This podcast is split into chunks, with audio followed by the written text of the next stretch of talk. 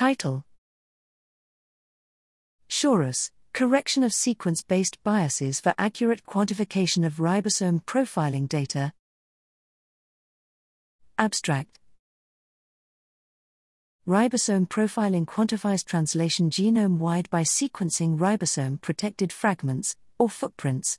Its single codon resolution allows identification of translation regulation, such as ribosome stalls or pauses, on individual genes. However, Enzyme preferences during library preparation lead to pervasive sequence artifacts that obscure translation dynamics.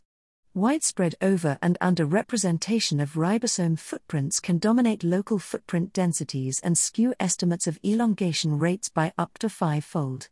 To address these biases and uncover true patterns of translation, we present choros, a computational method that models ribosome footprint distributions to provide bias corrected footprint counts.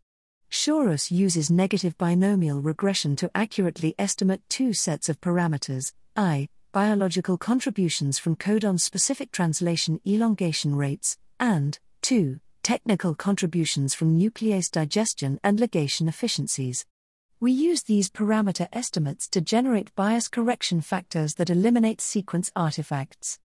Applying choros to multiple ribosome profiling datasets, we are able to accurately quantify and attenuate ligation biases to provide more faithful measurements of ribosome distribution.